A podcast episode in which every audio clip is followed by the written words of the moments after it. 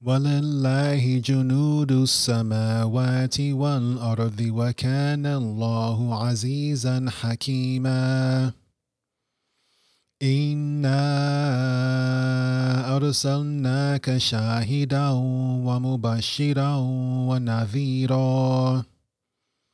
لتؤمنوا بالله ورسوله وتعزروه وتوقروه وتسبحوه بكرة وأصيلا And to Allah belong the soldiers of the heavens and the earth, and ever is Allah exalted in might and wise. Indeed, we have sent you as a witness and a bringer of good tidings and a warner that you people may believe in Allah and His Messenger, and honor Him, and respect Him, and exalt Him, morning and afternoon.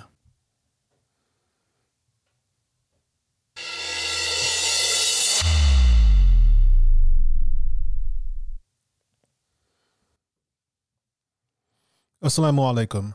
Welcome back to season six of the Islamic History Podcast. I'm your host, Mutaki Ismail. In this season, we are discussing 100 years of Middle Eastern history after the fall of the Ottoman Empire. This is episode 6 3 Hashemites and Saudis. Before we get into the episode, let's do a brief recap of where we are so far. Great Britain officially receives a mandate over Palestine and Transjordan at the San Remo Conference. But Great Britain is already having trouble governing Iraq. Sharif Hussein, king of the Hijaz and leader of the Hashemite clan, does not feel the Allies kept their promises to him. France defeats Prince Faisal in the Franco Syrian War and exile him to Iraq. And with that, let's briefly discuss the history of Jordan. If you'd like to support the Islamic History Podcast and get exclusive content, then become a member of Islamic History Exclusive. We have two membership levels, one free and one paid. At the free level, you get access to Season 0, Season 1, and all bonus episodes.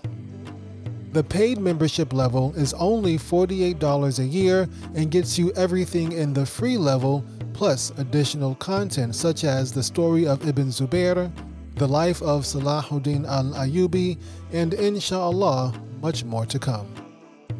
For more information, visit IslamicHistoryX.com.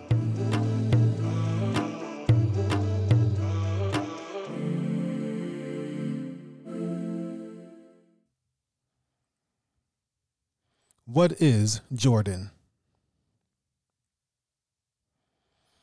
The modern nation of Jordan is named after the famous river separating it from Palestine.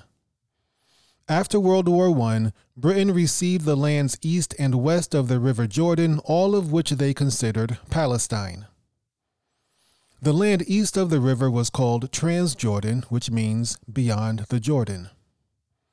Besides the river, there were never any real borders separating the lands we now call Syria, Palestine, or Jordan. These were names the locals used referring to different regions of the Levant. This is similar to the regions known as New England, the Midwest, or Silicon Valley in the United States. Initially, Britain was not interested in Transjordan. All they really cared about was Palestine. Transjordan was not strategically important and was mostly barren desert populated by Bedouins with a few cities here and there. This wasn't always the case. In ancient times, Transjordan had been the center of the ancient Proto Arab kingdoms of the Nabateans. It is possible the Nabateans may have been the Thamud mentioned in the Quran or perhaps one of their descendants. However, over the centuries, Transjordan declined. At one point, it was part of the Fatimid Empire before being captured by the Crusaders. Eventually, Salahuddin al Ayyubi took Transjordan from the Crusaders, where it remained part of his dynasty for several years. we discussed Salahuddin's exploits in Transjordan in our series on his life. But whether it was the Fatimids, the Crusaders, Salahuddin, or the Ottomans, Transjordan was never more than an outpost or a way station. It was no different under the British. After capturing it from the Ottomans, they barely maintained a military presence there, only stationing a few civilian officials. The French, however, were very interested in what the British were doing with Palestine and Transjordan.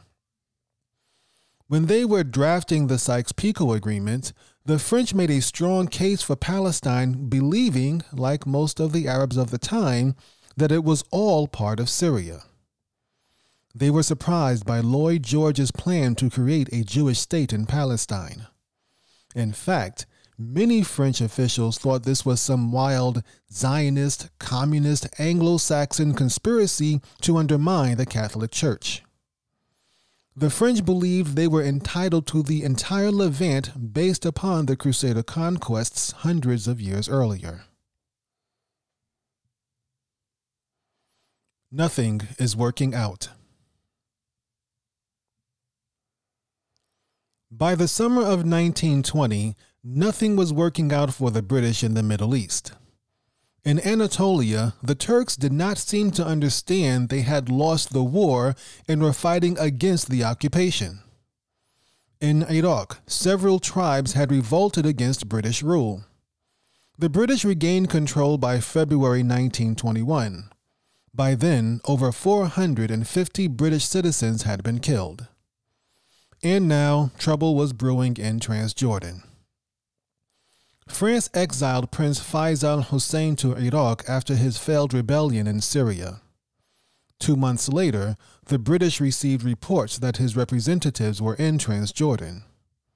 Not too long after that, they learned his brother, Prince Abdullah, was also in Transjordan with a small military force.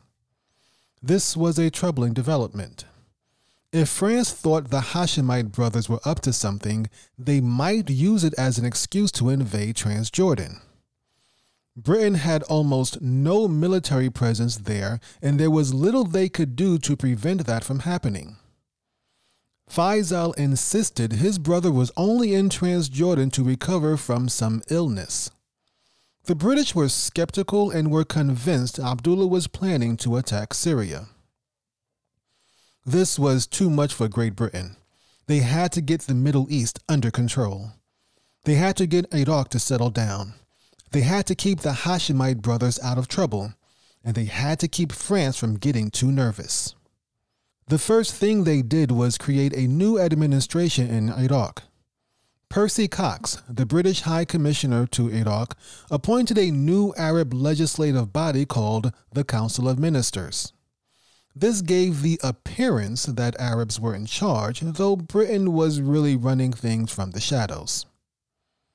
Percy Cox even offered Talib an Naqib, the former mayor of Basra, a position in this government, but he turned it down. The second thing the British did was convene yet another conference. The Cairo Conference of 1921. The Cairo Conference of 1921 was mostly a reaction to the violence in Iraq. Forced to do some soul searching, Great Britain hoped to figure out why the violence happened and how to keep it from happening again. The British were also concerned about developments in Transjordan. Though not as high on their radar as Iraq, they were worried about the buildup of Hashemite forces in the region. During the Cairo conference, the British came up with several ideas, mostly from the mind of Winston Churchill. Churchill took advantage of the vague language of the Balfour Declaration and the Hussein McMahon correspondence. The Balfour Declaration promised British support in establishing a Jewish homeland in Palestine, while the Hussein McMahon correspondence promised an Arab kingdom in Arabia. Neither document defined the borders of these imaginary places. Using the River Jordan as a dividing line, Churchill suggested giving the lands west of the river to the Jews and the lands east of the river to the Arabs. Winston Churchill had another bright idea.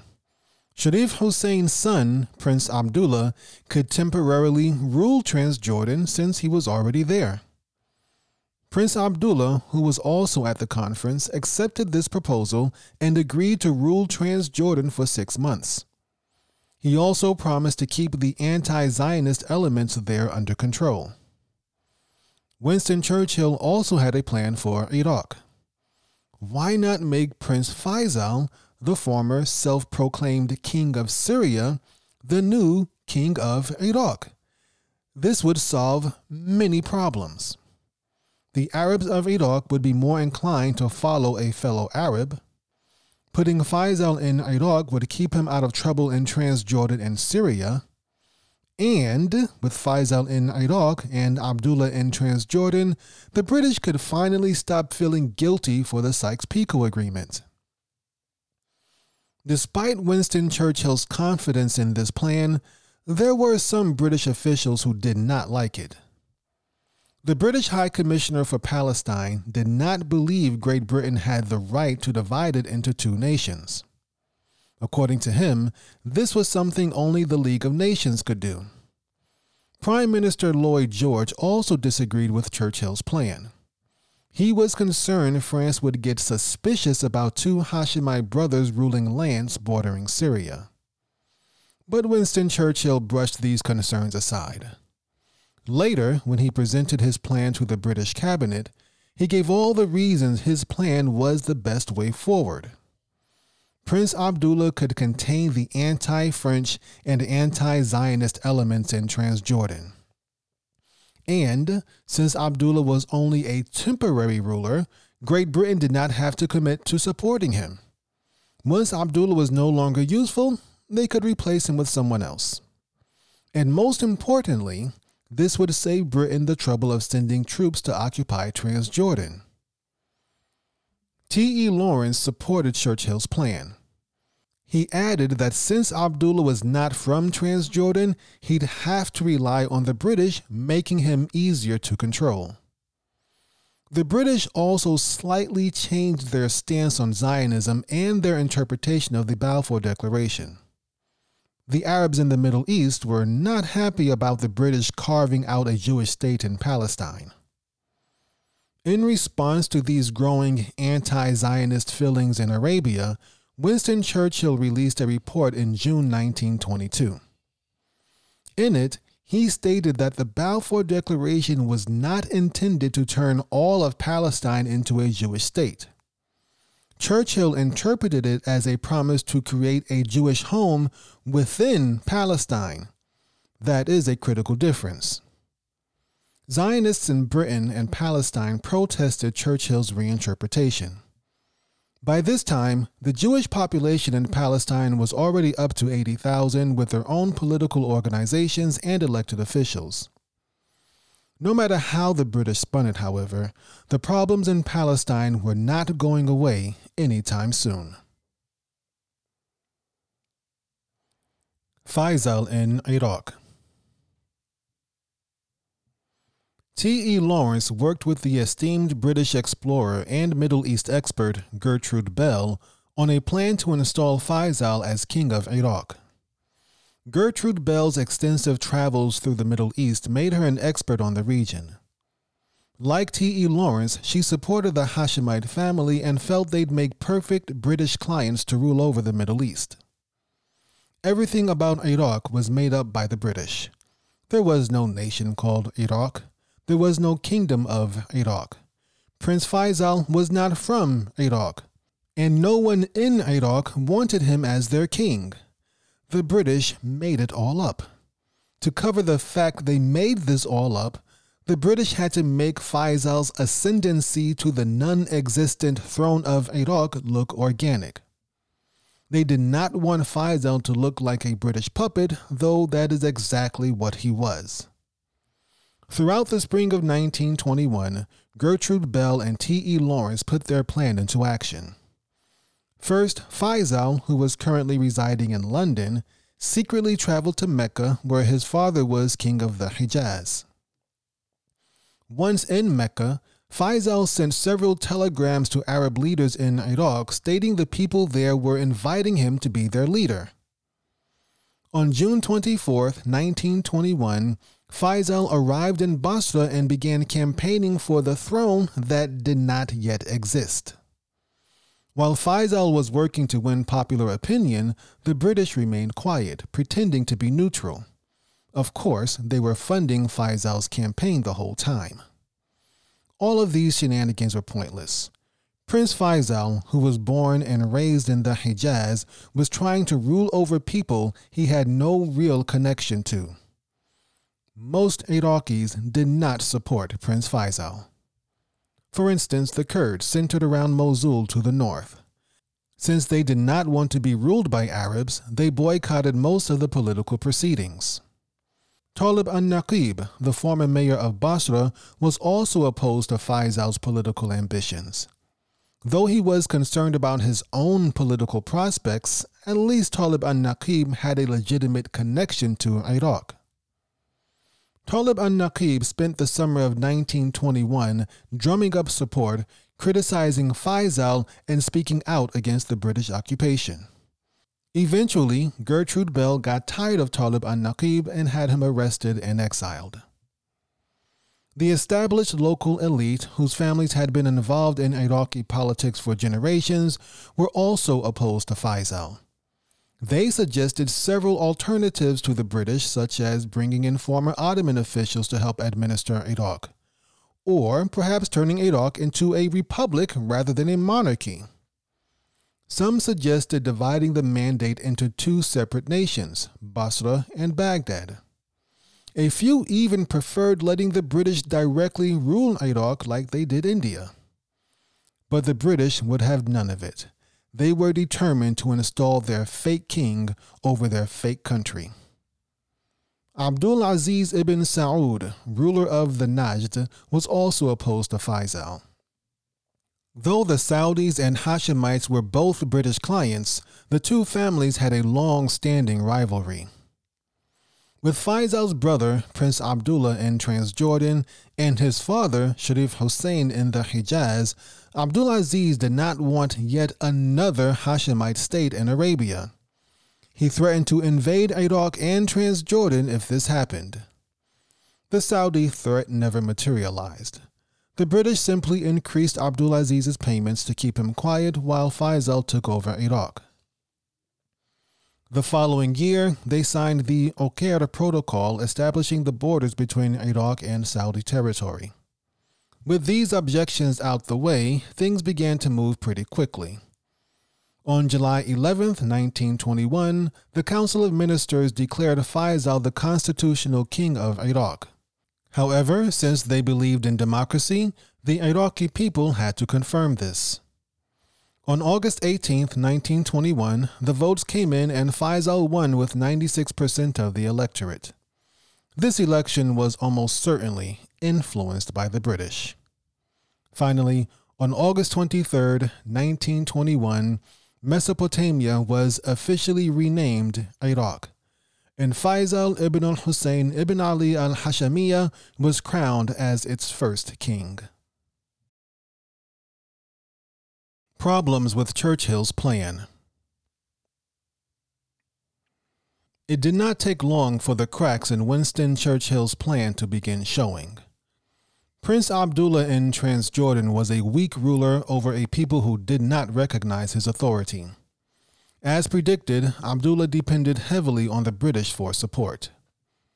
When he begged for British help putting down a small revolt, Churchill was ready to get rid of him. It was all T.E. Lawrence could do to convince Churchill that Abdullah was cheaper than sending a full battalion to Transjordan. And just like Lloyd George had predicted, France was suspicious of all these strange moves by the British.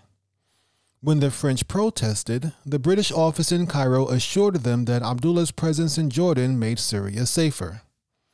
This proved to be at least partially false when a French general was killed in Syria. His murderers were later reportedly walking about freely in Amman. But the biggest problem for the British, at least, was neither Abdullah in Transjordan nor his brother Faisal in Iraq. it was their father, Sharif Hussein ibn Ali, in the Hijaz. While his two sons went along with Britain's shenanigans, Sharif Hussein was still angry about the Sykes-Picot Agreement. The old man and the British Empire were in a war of wills. He demanded the British honor their promises and make him king of Arabia and not just king of the Hijaz. Sharif Hussein did not care about his sons ruling over Iraq and Transjordan. As far as he was concerned, these were just pathetic attempts by the British to turn his sons against him. The Hijaz, Transjordan, Iraq, Syria, Lebanon, and Palestine were all supposed to be part of his kingdom. That's what the British had promised him. And until they lived up to that promise, he refused to cooperate with any of their shenanigans. He refused to sign the Treaty of Versailles, stating he could never agree to give Palestine to the Jews and Syria to the French. They might take it, but he'd never give it away.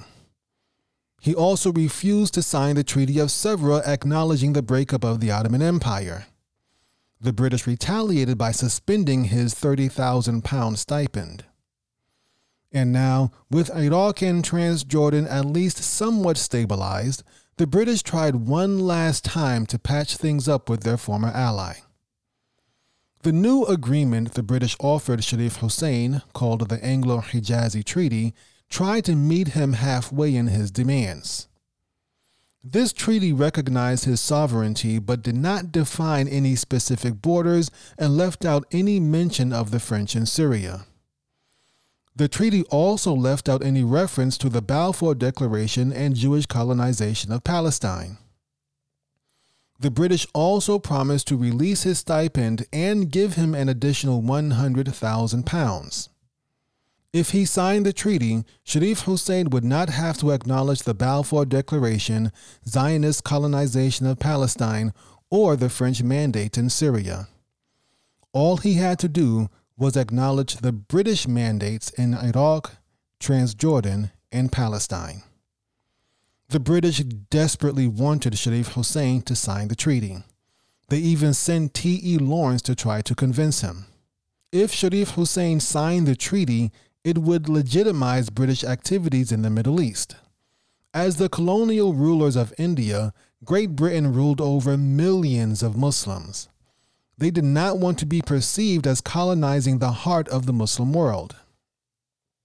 But no matter what they offered or how much they begged, Sharif Hussein refused to sign the treaty.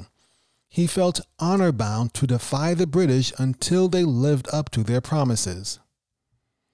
Not only was his honor at stake, but also the honor of all Arabs.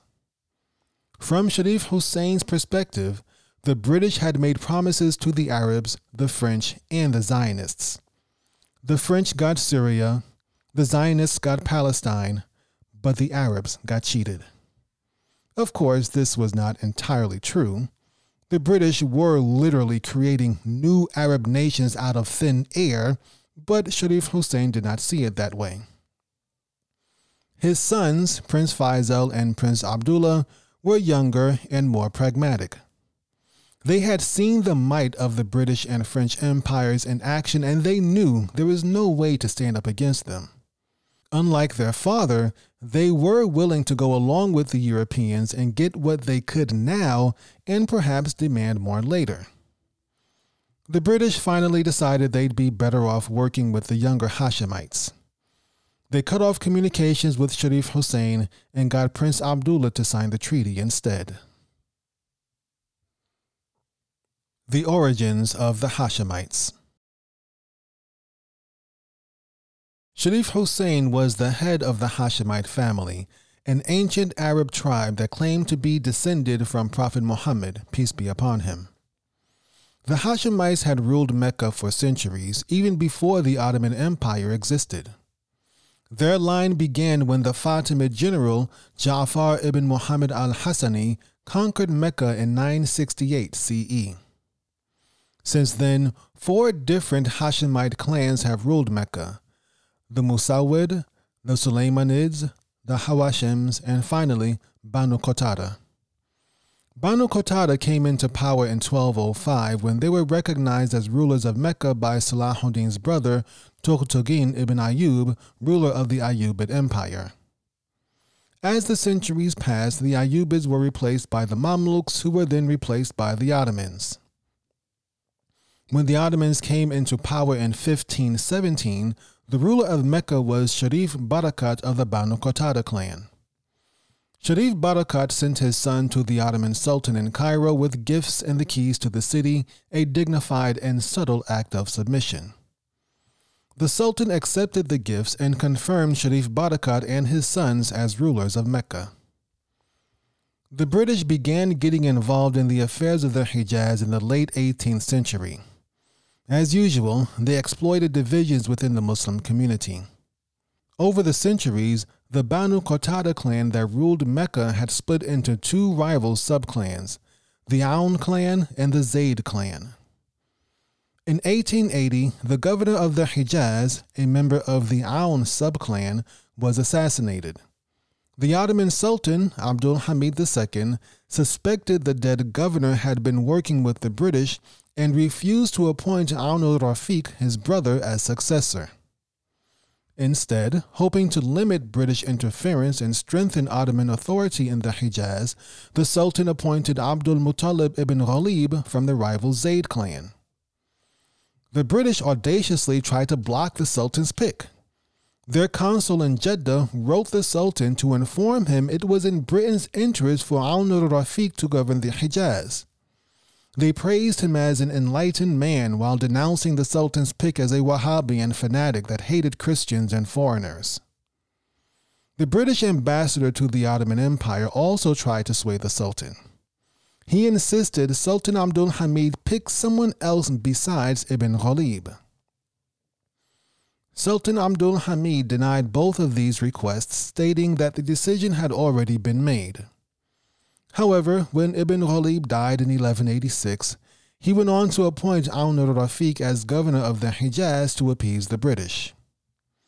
Aun Rafiq died in 1905 and his nephew Ali ibn Abdullah replaced him.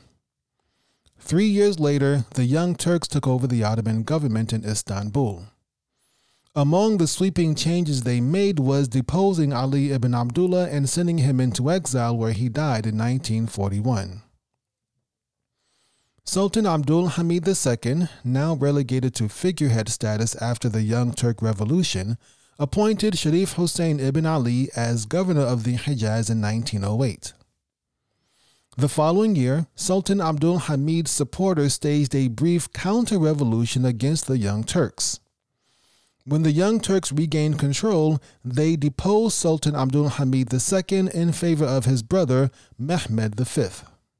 As Arab and Turkish nationalism divided the empire, the relationship between Sharif Hussein and the Young Turks deteriorated. Fearing the Young Turks would eventually depose and execute him, Sharif Hussein decided to collaborate with the British during World War I, which led to the broken promises mentioned earlier. The Young Turk Revolution and Sharif Hussein's decision to revolt were both discussed in the previous season. Muhammad ibn Abdul Wahhab. The Hashemite family was just one of three prominent families involved in modern Arabian history. There was also the Rashidi family, who ruled over most of Central and Eastern Arabia for generations as Ottoman vassals. We'll discuss the Rashidis more in the next episode. And there was also the Saudis, who were rivals of both the Rashidis and the Hashemites. Many people are under the mistaken impression that the Saudi dynasty is a recent phenomenon. Actually, their prominence in Arabia goes back nearly 300 years when they allied with a local Islamic scholar named Muhammad ibn Abdul Wahhab. Muhammad ibn Abdul Wahhab was born in 1703 in the village of Uyayna in Wadi Hanifa in central Arabia, just north of Riyadh. Abdul Wahhab studied under the famous Indian scholar Muhammad Hayat Sindhi, hailing from what is now modern Pakistan. Muhammad Hayat was a prominent hadith scholar and member of the Naqshbandi Sufi tariqah. This is interesting considering Abdul Wahhab's legendary intolerance for Sufism. Abdul Wahhab also studied in Basra, where it is believed he became influenced by the teachings of Ibn Taymiyyah. Ibn Taymiyyah, who lived in the 14th century, was one of the most dynamic Muslim scholars of all time. His strict literalist interpretation of the Quran made him popular, but also got him in trouble with the political establishment of his time. Even though Ibn Taymiyyah spent much of his life in prison, he somehow found the time to teach and fight the Mongols when they invaded the Middle East. Ibn Kathir and Al-Dhahabi are two famous scholars who studied under Ibn Taymiyyah. Muhammad ibn Abdul Wahhab took Ibn Taymiyyah's teachings to heart and was convinced the Muslims of Arabia had polluted Islam by adopting heterodox practices. And the practice he hated the most was the building and venerating of tombs dedicated to deceased Muslim scholars. In many parts of the Muslim world, even today, it is a popular practice to build large structures over the graves of deceased scholars and saints. The more popular the individual, the more elaborate the building. These buildings, which are often built near mosques, attract Muslim worshippers who believe the graves of these saints are blessed.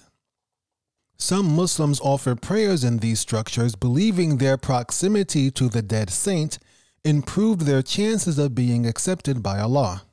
From there, it is only a short leap of logic before some Muslims wind up actually worshipping the inhabitants of the grave. There are many ahadith, or sayings of Prophet Muhammad, prohibiting such structures. For instance, An Abi Sa'id, Anna Nabiya sallallahu Alaihi wasallam naha an yubna ala al-qabr.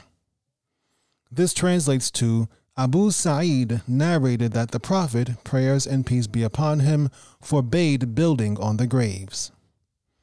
Abdul Wahhab believed erecting buildings or tombs over graves not only violated the Prophet's commandments, but also led to worshipping the dead. When he completed his studies, Abdul Wahhab returned to his village in Central Arabia and began teaching his literalist interpretation of Islam. At first, the governor of Uyayna accepted Abdul Wahhab's teachings and let the young man have his way. But when Abdul Wahhab began destroying the graves of local saints, it attracted unwanted attention. It is said he even destroyed the grave of Zayd ibn al Khattab, brother of the second caliph, Omar ibn al Khattab. These actions caused an outcry, and someone complained to the ruler of Al Hassa in eastern Arabia, who ordered his subordinate in Uyayna to exile Abdul Wahhab. Forced out of his home, Abdul Wahhab moved to the town of Ad-Dir'iyah on the outskirts of Riyadh. Once there, he connected with the local governor, a man named Muhammad ibn Saud.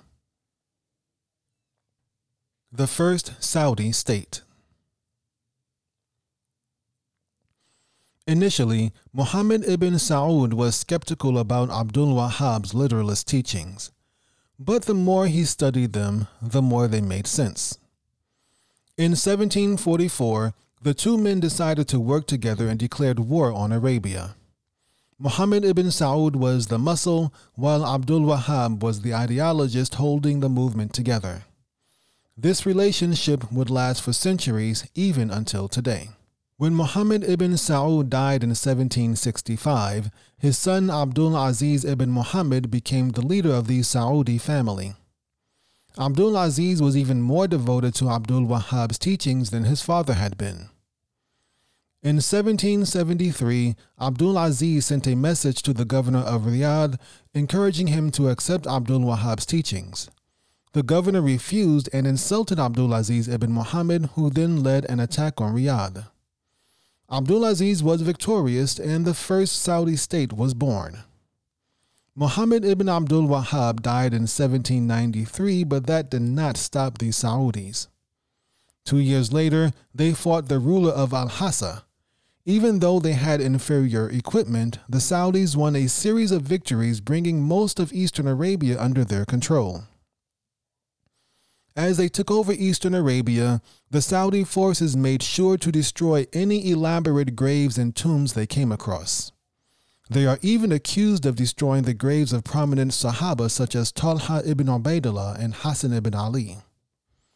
It is important to clarify a specific point.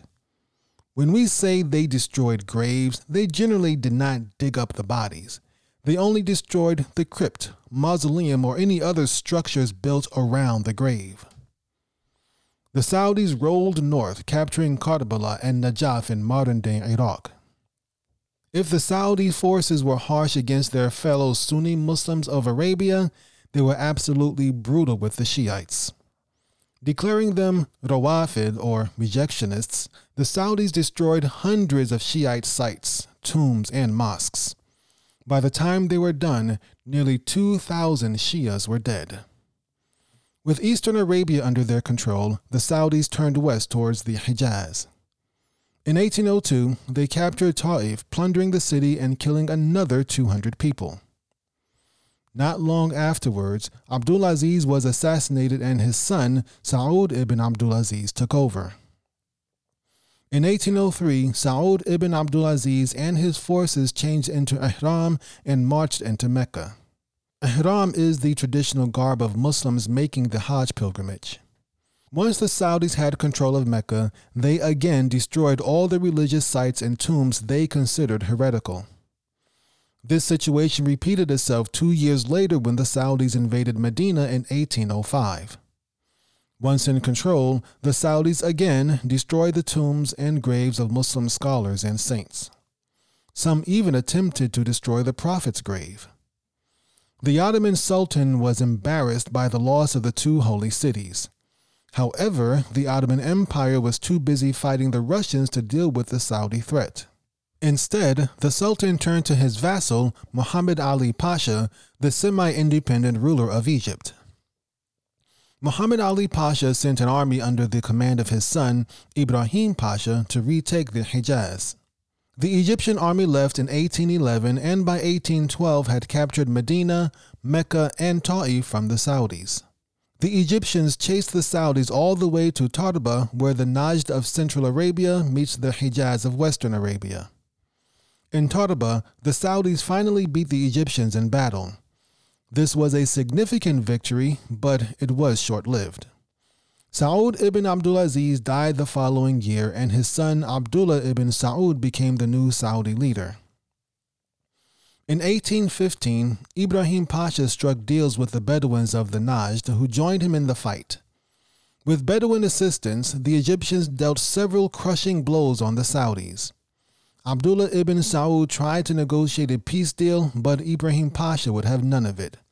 He wanted to finish the Saudis off once and for all. The Egyptians continued to pound the Saudis, forcing them back to their capital, Ad-Dir'iyah, where Muhammad ibn Saud and Muhammad ibn Abdul Wahhab first met over a hundred years earlier. In 1818, Ibrahim Pasha captured Ad-Dir'iyah and the first Saudi state came to an end. Abdullah ibn Saud was arrested and sent first to Cairo and then on to Istanbul. There, the Ottoman Sultan ordered him publicly executed in front of the Hagia Sophia. In the next episode, we will discuss the origins of the Egyptian family that defeated the first Saudi state. We will also see how the Saudis responded to this early defeat. So, you know, I like big ideas. This podcast that um, we have here, the Islamic History Podcast, we talk about a lot of big ideas, politics and geopolitics and society and culture and things like that. So if you're like me and you like talking talking about big ideas or hearing big ideas, hearing discussions about big ideas, I would suggest and recommend you listen to another podcast, not mine, another one called Cafe Tanweer. Uh, you know how to spell cafe. Tanweer is T A N W E E R. Cafe Tanweer is a podcast that's all about exchanging thoughts with Muslims of various personal and professional backgrounds. They uh, discuss a range of topics affecting the Muslim community in modern society, things such as art, science, and various social issues. Uh, there's so much more. It's really best if you just listen to a clip. I have a clip here that I'm going to play for you in just a moment. So, listen to this clip and get an idea of the kind of things that you'll hear if you subscribe to Cafe Tanweer.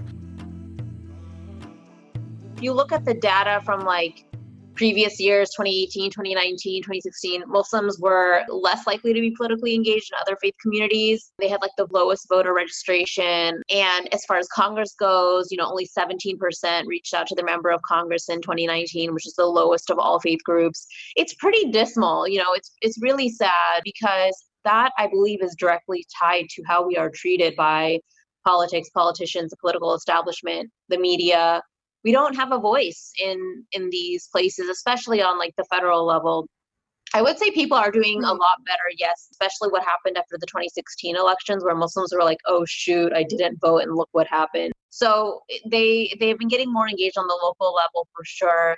The federal level there's been a lot of interest. There is still way more to go, especially when you're think I think younger people are more interested. Definitely like for us in our workshops, a lot of younger people that reach out, but we've also trained aunties and uncles. I would say it's getting better, but yeah, we, we still have a long ways to go. We probably are still the least politically engaged community. That's my guess. I wanted to just add that yes, we're the least politically engaged if we're talking about electorally and like civic engagement or yeah. voting, right? Mm-hmm. That Muslims um, in this country, historically, especially Black folks in our communities, have always been leading on political conversations, but that's not mm-hmm. necessarily tied to right. voting. So it's always really important to talk about like okay, well, within like political engagement, yeah. what exactly does that mean? Yeah. And I love to remember like the idea of, you know, when we talk about our ancestors, it's it's talking about the the Yemenis and Arab Americans who were part of the United Farmers Movement in California who were pushing for workers' mm-hmm. rights in the farms,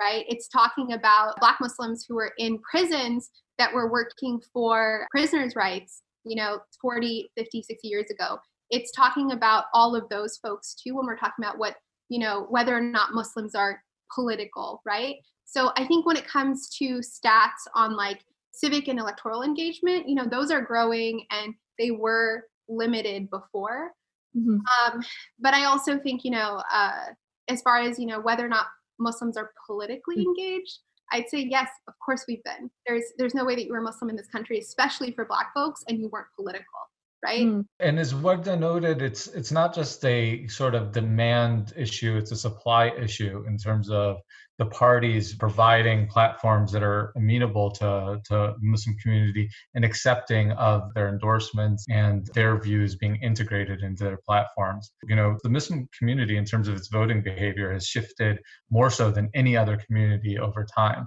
uh, we're talking about 1988, sort of some support for Dukakis and uh, the Arab American community being rebuffed by Dukakis in that election, that endorsement, um, leading to a shift towards the Republican Party, with George Bush receiving, I think, the highest proportion of votes uh, received by a Republican candidate by the Muslim community, over 70% uh, support, at least according to polls then you have 9-11 happen and a shift towards the democratic party but really even in that shift towards the democratic party a sort of tepid one right not one that is mm-hmm. Uh, that is necessarily uh, embraced by either the Democratic Party or the Muslim community. A sort of what other option do we have if we're going to protect our rights and, and our freedoms here? And uh, what you tend to see is a lot of people who don't uh, associate with a political party at all. So I think there's like a 2009 study. It was really about religiosity or, or Muslims and religiosity and how that affects their political party identification. And in that study, people who tended to be more religious religious tend to do uh, identify with no party mm-hmm. more so than than others, um, and in part because no party really strongly represents their values and mm-hmm. preferences. Um, and the Democratic Party has been viewed as a weak ally of the Muslim community even in recent years. Mm-hmm. I think back to even just in 2016 during those elections, how Muslims were securitized, and it was the worst thing ever to like have Bill Clinton stand on the DNC stage and be like, yeah, if you want to fight terrorism, then stay. I mean, there is a reason why we're pushing back on Democrats because you can't you can't just uh, you know, expect that we're going to back you 100% all the time when you're making ridiculous statements like that. Engagement goes two ways, right? People vote because obviously there's a feeling of democratic duty for some, but for others, there's a feeling that you're you're buying into something, you're getting something in return. And for our community for a long time, as Amar talked about, we haven't felt like we've gotten much in return except for more wars, more destruction, more droning, and more disenfranchisement. There's a feeling that, you know, in the eyes of the Democratic Party, the worth and the value of American Muslims is for our foreign policy and national security perspective, right? That we have to be, you know, the the the good Muslims, the moderate Muslims in order to be accepted.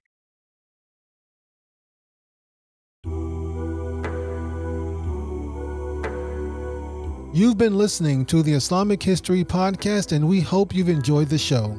Subscribe to us on Apple Podcasts, Stitcher, Spotify, Podbean, Google, or wherever you listen to podcasts. Visit IslamicHistoryPodcast.com slash Middle East to find other episodes in this series. To learn more about the life of the last messenger of God, subscribe to our other show, the Prophet Muhammad Podcast. If you enjoyed these podcasts, please leave a five star rating and review and share with your friends and family. The Islamic History Podcast is 100% listener supported. You can support our work and get access to exclusive content by becoming a member of Islamic History Exclusive. Visit IslamicHistoryX.com for more information.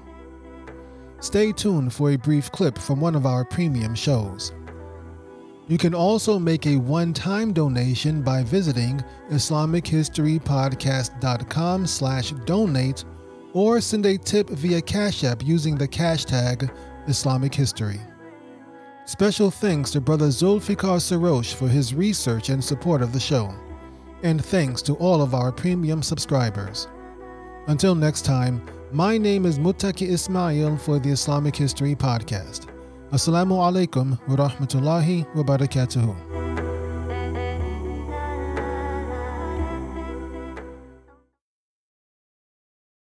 الله